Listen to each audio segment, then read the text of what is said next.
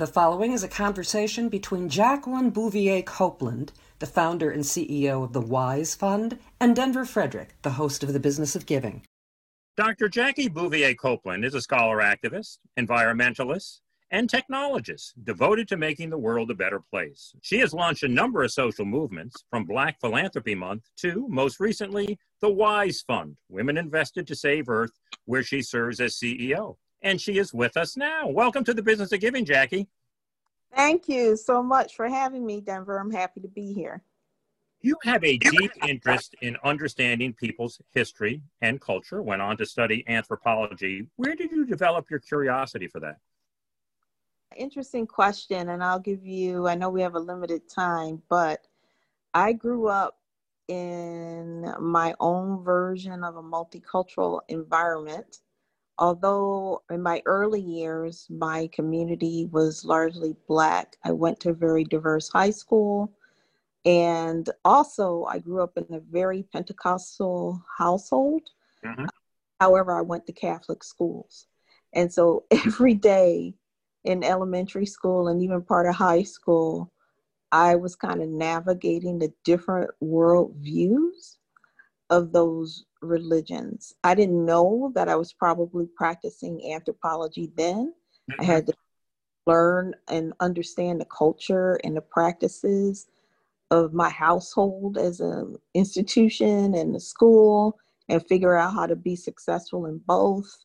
As a kid, we didn't have a lot of money in my family for entertainment, like going to movies and so on but we told stories. A lot of those stories were just oral histories from the old South on my mother's side. They're from South Carolina with Gullah Geechee roots. And so was captivated by those, a voraciously read science fiction and fantasy and always imagined myself asking the question what would it have been like to live in a different period of history or travel to other places. I used to go downtown Philly and watch people and write stories. And so, fast forward to college, I discovered this field called anthropology, cultural anthropology in particular, which allowed me to pursue answers to a lot of my questions about what made people, history, and culture tick, how to build community and deliberately create a certain future for a community. Questions about why, you know, how is it in Philadelphia? It was clear when factories started closing, and you could see in neighborhoods men losing jobs, families breaking up. And that had really left an indelible impression on me. As question was, how can these forces I can't even see control what happens to the lives of so many people.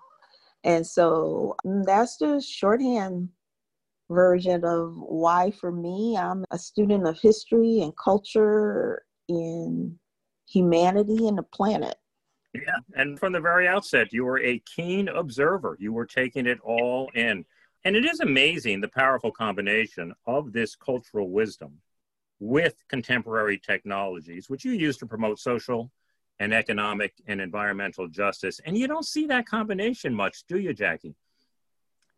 Well, I don't think so. I early on kind of figured out what I wanted to do, but at least by the time I had the good fortune of studying in Nigeria in an exchange program. And when I came back, I had a new sense of clarity that I wanted to work across the world doing all I could to make people's lives better. I didn't know how I was going to do it at the time, but I was fortunate because when I was in graduate school at University of Pennsylvania, the Wharton School had a think tank that did program design, research, and evaluations for foundations across the country. And I worked with them maybe eight years to support my family while I was in graduate school, and I had the opportunity to work with all these foundations across the country and the world. And this combination really trying to understand people on their own terms and respecting their lived experience, the cultural wisdom of all people, realizing that no one group or institution has all the answers, mm-hmm. and the solution will come from active listening and weaving together and building on what's good in all of us into more effective and innovative solutions really underpins everything I do. Yeah, it's the heart of your work, no doubt about it. Well, I think you have said that you've been trying to disrupt the world for several decades now. And the best I can count, just in the last 10 years, you have contributed to the development of 4 mm-hmm. such disruptions or movements and are still leading two of them. So let's touch on each, starting with Black Philanthropy Month, which was held in August and is an initiative you started back in 2011. What was noteworthy about this year's event, Jackie? I think what was noteworthy, I mean, to back up a little bit, last year I had the good fortune of working in Australia. It was my first visit there. And really it was a transformative visit. I had to do a speech, but as I typically do when I go to a new place, I go out early and just try and visit places of importance into that particular society and meet people, get a little sense of how they tick from the inside out. Gotcha. Met a lot of different Australians, including Aboriginal people and visited the world's oldest continuous rainforest called Kuranda, which I didn't even know was in Australia, and the Great Barrier Reef. Mm-hmm. and just was struck by the beauty and the environmental degradation of these two places and what it said for the fate of the world if we don't get a handle on global warming. It also kind of took me back to my youth, where growing up in Philly, poor people and people of color tend to live in the most polluted yep. areas wherever you go in the world. And I just, I was haunted by it. I felt I had to do something more to address global warming. And so I had the sense that I wanted to, this Black philanthropy month that there were just a whole range of systems breakdowns, indigenous, Latino, and African American people, in addition to having to deal with these histories of discrimination, have these histories of environmental racism. And so I wanted Black Philanthropy Month this year to really be more than a celebration, but to look at proactively what could we do to address the mega forces shaping our future and the future of our country and the world. Mm-hmm. And then, since living in Silicon Valley for the past 14 years, it's become evident to me that the disparities that we see in funding are not only in philanthropy, but they're in venture funding and social Absolutely. investment and so the big aha for me was Black Philanthropy Month needs to move beyond just philanthropy and look at funding. And then COVID happened. Mm-hmm. And then um, I'll just say the public viewing of our everyday experience, unfortunately, of oppression by the police, George Floyd in particular, happened. And so Black Philanthropy Month became a series of summits asking the question how can we promote cross sector funding equity for Black or African descent people, moving beyond philanthropy to also include funding of our businesses? And then, how should we fund in such a way that we will accelerate and scale the rebuilding that needs to happen post COVID.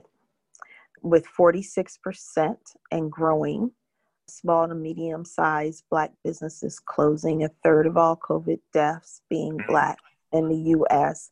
Incredible es- statistics. Yeah, and an escalating 20% unemployment rate. There really needs to be some kind of Marshall plan because America can't be well, and actually the planet can't be well if we have significant numbers of people, actually Black and others, who will likely, I guess, backtrack 20 to 30 years in terms of just social and economic progress because of this pandemic and what I call the COVID recession. And then for our community, you add on top of it the legacy of laws and practices that are tantamount to a racial caste system that allow the Jackie Copelands of the world to rise to the top, but still don't provide enough equal opportunity. And the thing that bothers me as well is that the way that the global economy is going, and I think at the backdrop of a lot of our divisive politics, is a lot of Americans are finding it really difficult to survive. Yeah. And now they've lost their jobs. Now people who never thought that they needed to be in the lines of soup kitchens or food pantries, etc. I hope the rest of the country is as alarmed as I am. I feel an absolute sense of emergency, urgency. The Black Philanthropy Month is about to publish about 12 principles. Yeah, the new called, Black funding principles, which are great. Yeah, they're, they're global. And mm-hmm. the idea is to issue these with some fanfare so that corporations, philanthropies, individual people, venture capitalists can apply these principles to improve the level of their funding, but also the impact of their funding so that we're using this period of crisis to rebuild and actually come out better as a people, as a country, as a society, and a world. Let me know when they're out and I'll be sure to promote them. That is Thank wonderful. You. you know, a second movement, and this would be one of your more recent initiatives, is the WISE Fund. And as we mentioned before, Women Invested to Save Earth. How was that idea born? And tell us more about the mission of the organization.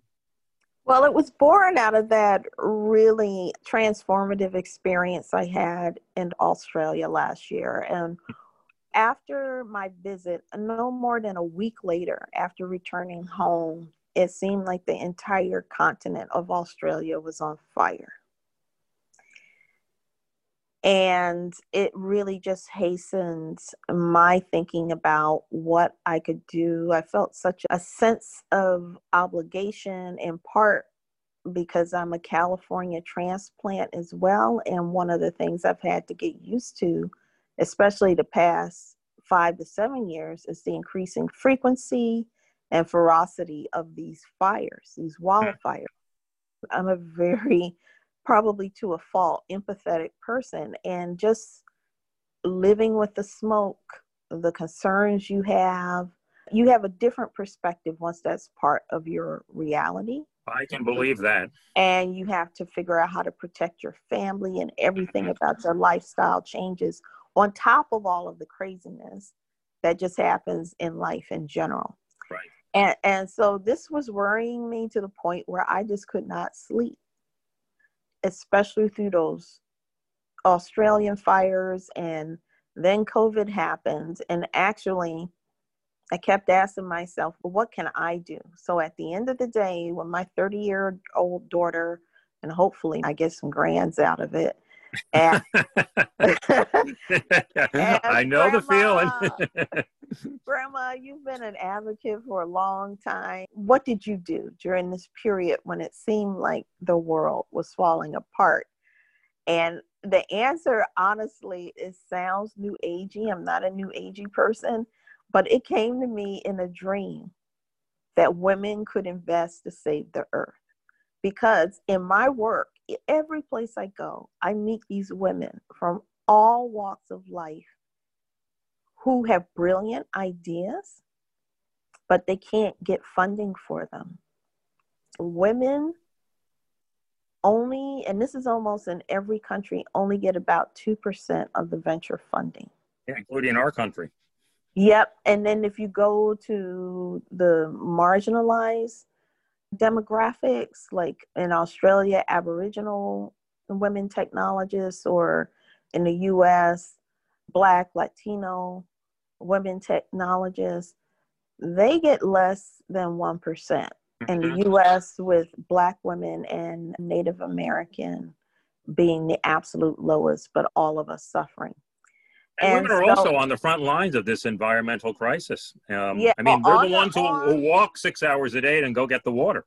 Right. And one of my key social change principles is that the people suffering the challenges the most need to have an equal opportunity to solve those problems. And if they do, then everybody wins. And so that was the birth of the idea for the Women Invested to Save Earth Fund. And in fact, I quickly put it together because I wanted to launch it on March 13th, mm-hmm. which was at the UN Commission on Women. And it ended up being canceled when the COVID shelter in place started. I still did it virtually online and then fast forwarding really quickly as COVID and the new racial justice movement in the wake of the Ahmaud Arbery's, Breonna Taylor's, and George Floyd's emerged. I decided to focus on this full time. I all these years, starting with Black Philanthropy Month, I have been working full time and then as a volunteer devoting myself to Black Philanthropy Month.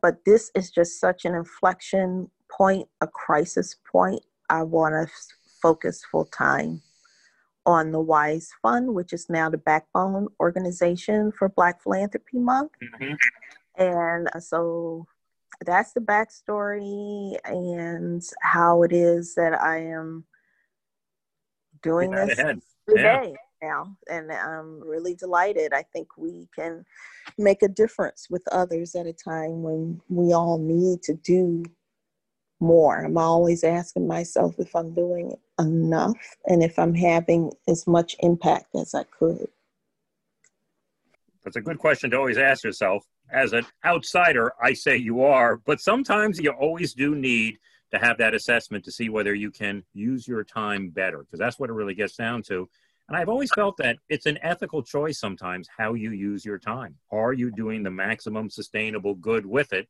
And I think the fact that you check in like that is just great. A third thing that you're working on is advancing diversity in the technology field, and you're trying to do that worldwide.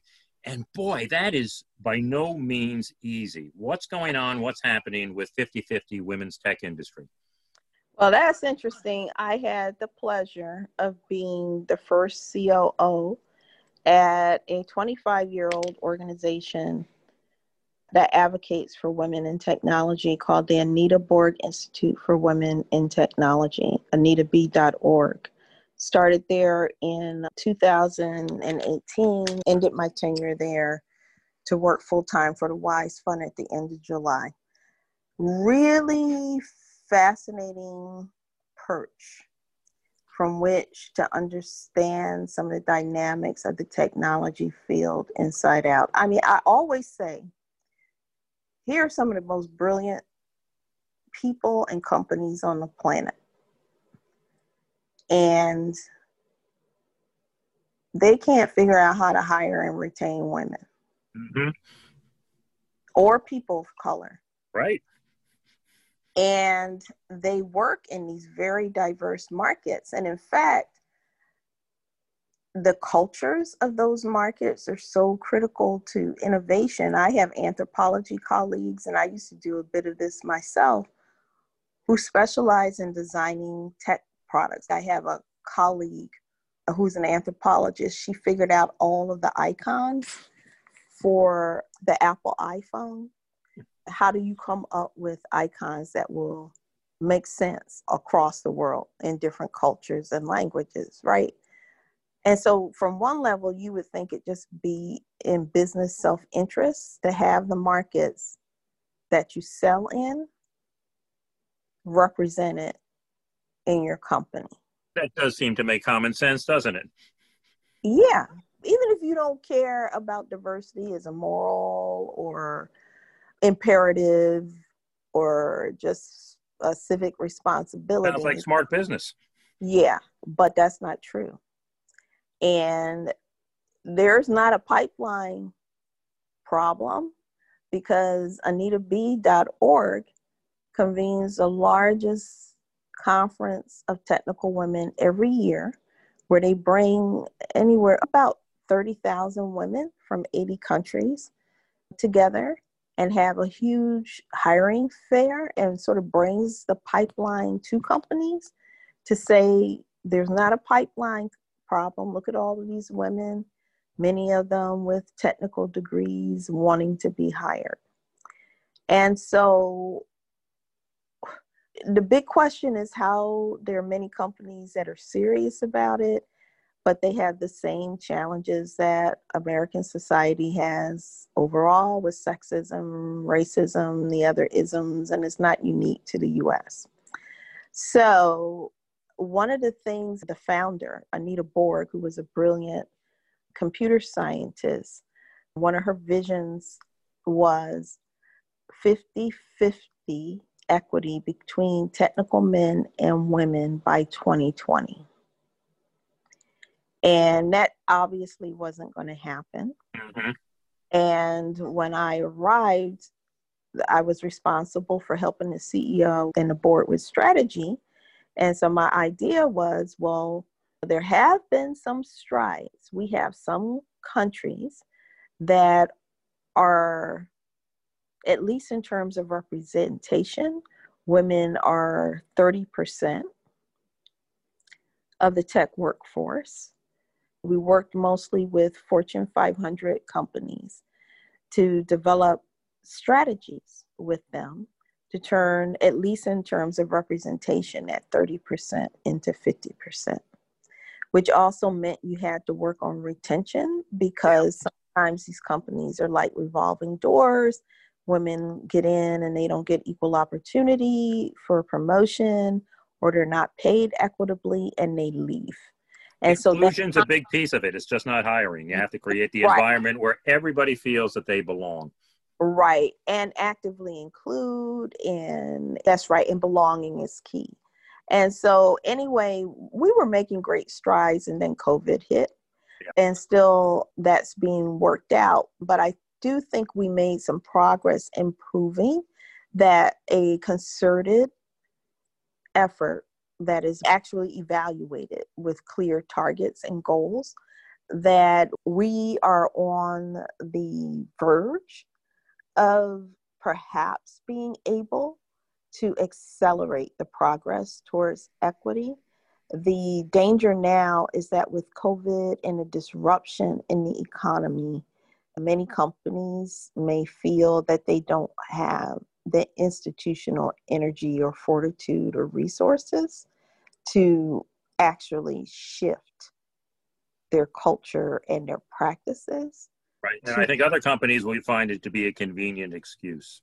Yes, and but I do think those companies that continue to focus on it and make progress will find that they're more resilient and successful. And so that effort continues, but it also continues with the WISE Fund. A lot of what I'm trying to do with the WISE Fund is its mission is to identify grassroots women who are using technology and other strategies to address global warming and the degradation of our natural environment in general. And we have found some really amazing organizations that we are funding and supporting. And in fact, we'll do our first funding round this month. And the WISE Fund is trying to do both philanthropy and social investment and essentially create a new model that proves to the world that innovation can come from the most unlikely places that Black and Indigenous women are innovators and have a strong desire and tools that can also help save the planet and remain accessible and affordable to those people who need it most. The WISE Fund is focused on low income, environmentally stressed communities in Africa, Australia, Brazil, and the US. So I'm really excited about our first funding round. Uh, we have a women's network mm-hmm. that used to be called the Pan African Women's Philanthropy Network, and we now call it Reunity. And Reunity is doing a series of leadership coaching and wellness events for women who are doing a lot of the intimate care for children and elders during this time of COVID, while also being economically dislocated in many instances. So, high stress time. So, we're doing what we can to get support out there and to hopefully stabilize some key innovators so they can continue their work and their progress even during this period of COVID.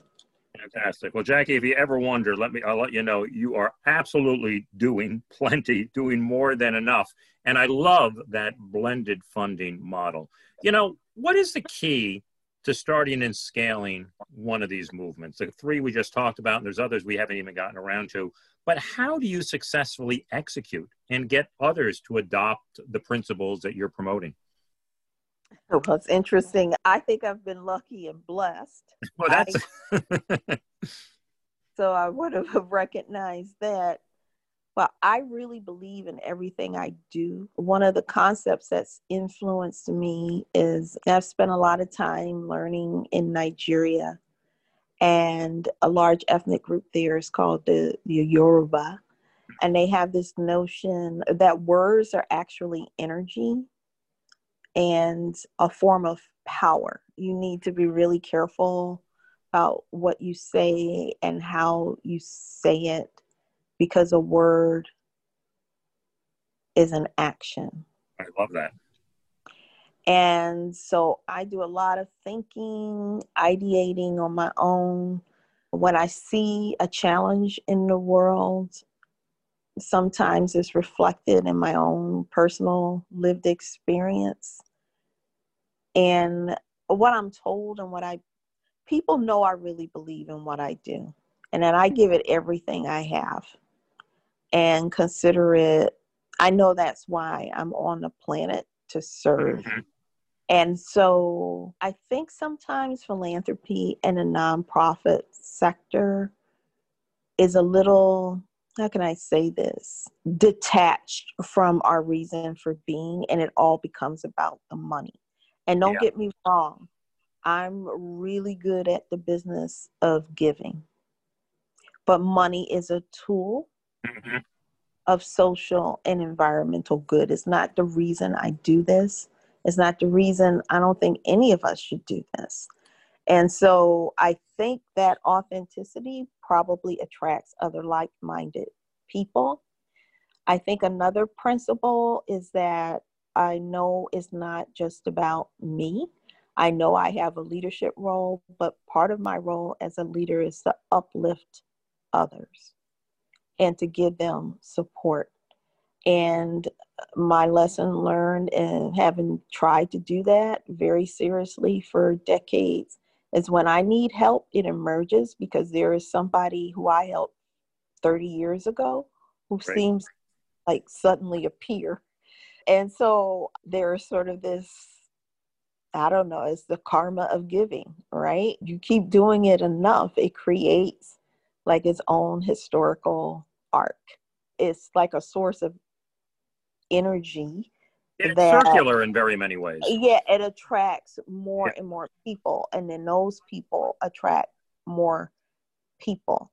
I have a clarity of vision right now, more so than at any point in my life, because I see a lot of the challenges that I have been concerned about, unfortunately, converging and manifesting themselves in COVID, in the racial uprisings, in the wildfires and the yeah. environmental challenges that we see. So there is this what Martin Luther King, this fierce urgency of now that mm-hmm. I feel that I try to impart to other people that we together, it's like a butterfly effect.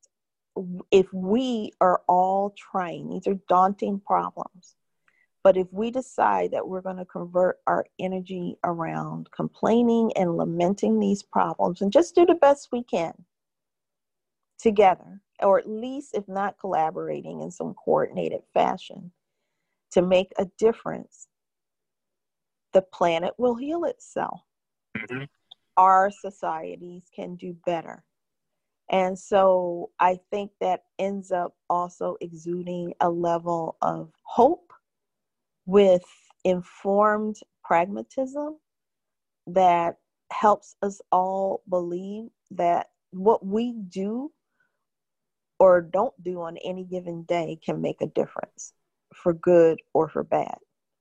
Also, because I've been a COO so many times in my career, you can have all the vision and the motivation and the hope, etc. you want, but if you don't know how to build organizations, teams, and infrastructure that's sustainable, then you can't have impact. And so just very attuned around even how technology can be used to build an organization and a movement in a way that keeps overhead low so that most of the resources can be devoted to direct activities associated with producing the social and environmental outcomes that are the target. So, those are some of the key principles I work with, which I've learned over the years from screwing up, you know, and, and, and trying. So I'm older, I'm wiser, and I'm trying to bring it all together in the Wise Fund. Yeah. And with all the lessons you passed on and your commitment and focus to this work, you still find time to do a little Zumba and jazz vocal, right? Oh yeah, you got to keep your joy, right? Because this is life is tough, it's really bittersweet, and this work is hard with no guarantees of success. So that's another life lesson that I think sometimes I'm gonna say women, everybody, people who are servant leaders forget that they have to keep their joy and whatever that is. Mm-hmm. And yeah, so for me, being in nature, Zumba, singing, those are all part of it. It's the same, that's for sure. Well, I want to thank you, Jackie, for being here today. Where can people learn more about this work and particularly Black Philanthropy Month and the WISE Fund? Okay, so there are two websites.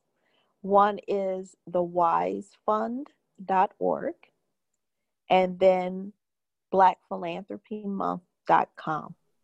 Between those two websites, you'll have contact information uh, information about all of our events. And of course, follow us on social media, which we use very heavily. That's how we've been able to reach 17 million people with Black mm-hmm. Philanthropy Month. And so we're on all of the major channels. Fantastic. Well, it was a real delight to have you on the program, Jackie. I really enjoyed it. That it was good talking to you. Thanks for your interest and support.